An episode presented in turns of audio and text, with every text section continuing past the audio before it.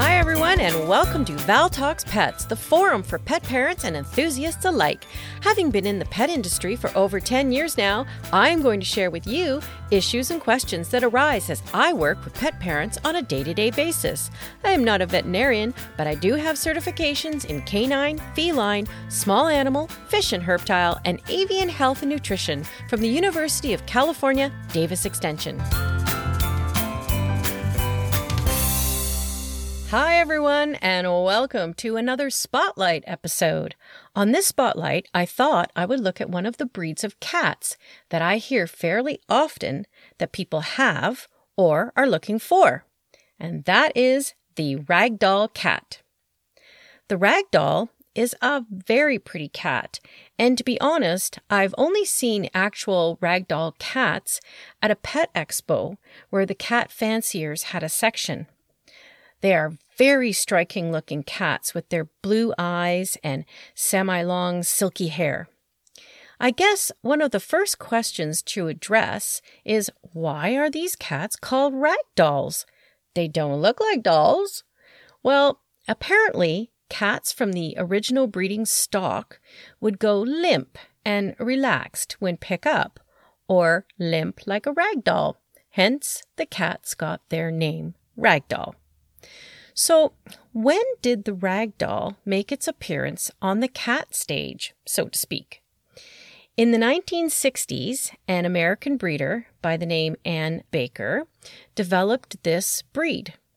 According to the history of rag dolls, Ann had a regular white, long haired cat who had several litters of kittens. This cat was a sort of Persian Angora type cat, and the fathers of her litters were Birman or Burmese like cats, and one had the Siamese coloration. The kittens apparently were placid and affectionate and had this tendency to go limp when picked up.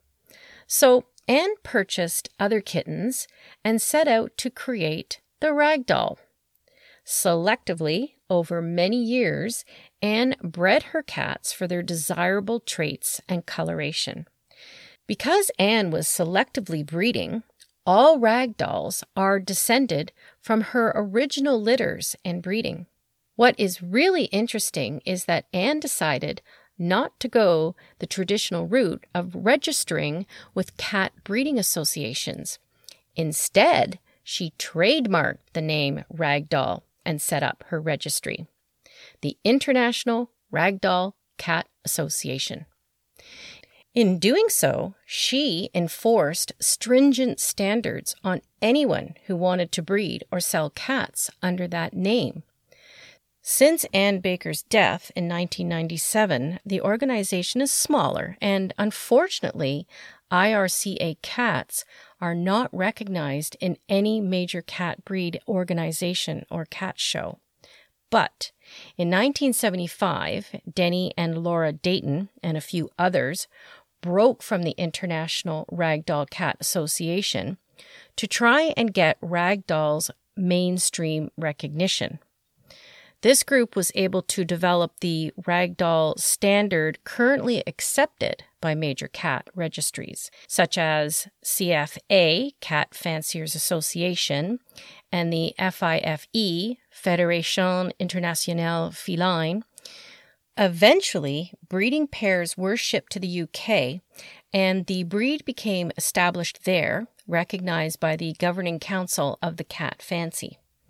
Now, this part is very interesting. In 1994, a second group decided to leave the IRCA and form its own group.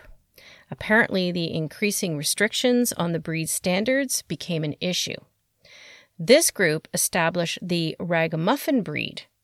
Remember that Ann Baker had trademarked the name ragdoll?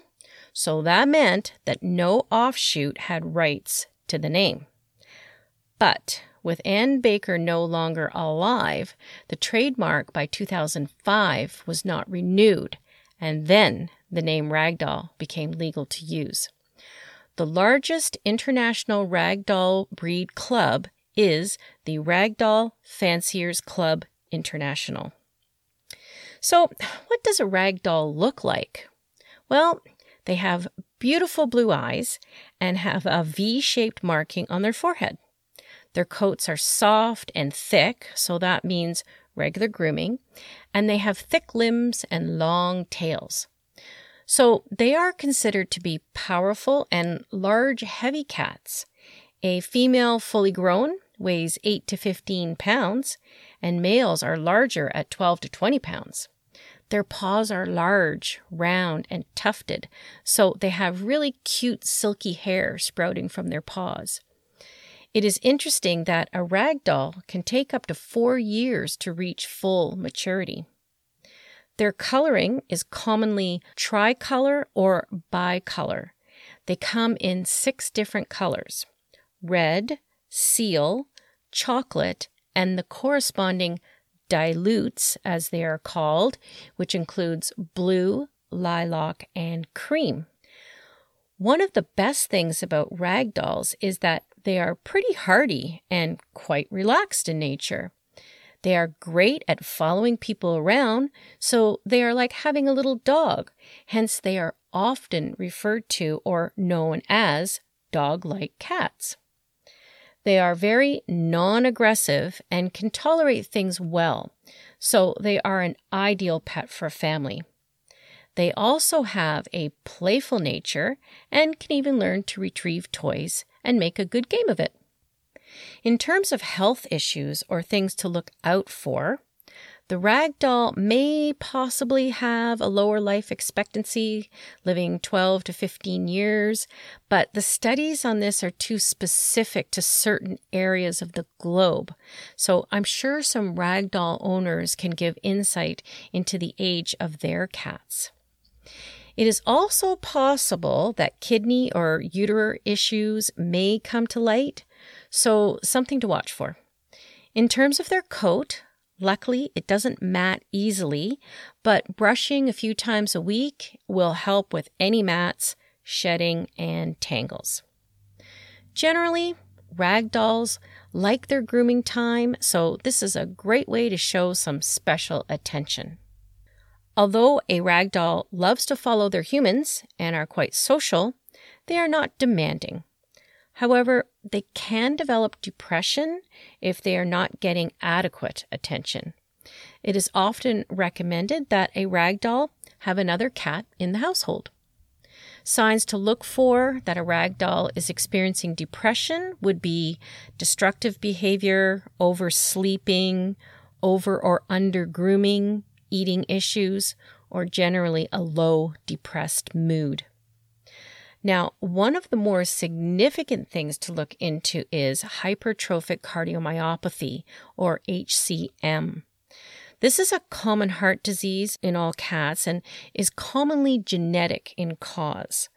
This is a thickening of the heart wall, which makes the heart pump less efficiently.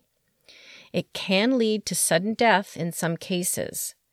Rag dolls that are positive for the disease, meaning they have two copies of the HCM gene, can present as early as six months, with most cats dying by age three. A cat that has one copy of the HCM gene tend to have later onset and a slower progression with less severe impact. In 2007, a DNA test was developed to identify the gene that causes HCM. It is important that breeding be done only with cats that are free of the HCM gene so the disease is not perpetuated. Overall, the ragdoll is a lovely, larger cat that can handle a family, be a good social part of the group, but not overwhelm with clinginess. They are fairly easy care when it comes to grooming. And the thing to look out for is hypertrophic cardiomyopathy. So that leads me to a very short pet peeve section.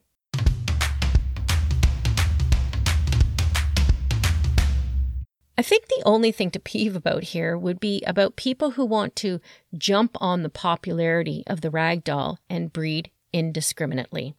And as we know, that is a common issue with all breeding, be it cats or dogs. A good breeder should be a part of a recognized registration and the DNA test for the HCM gene should be provided. If this is in place, then you can justify the cost of one of these lovely cats. If this is not in place, then a seller is really not acting reputably, and buying a kitten from such a seller means that the cycle of bad breeding keeps going, and the risk of a serious health issue is not being monitored or controlled. So, don't be one of those people and do your homework and expect the utmost standards because, as I say, knowing is caring. Thank you for listening to Val Talks Pets. Please remember to follow or subscribe to ensure that you never miss an episode. To really help the show and to make it easier for others to find, please rate and review each episode that you find interesting and helpful. And don't forget that you can also email me at val at valtalkspets.com with topics you would like me to address or with any questions you may have. Also, check out my website at valtalkspets.com and let me know what you think and how we can improve upon it. Thanks for caring.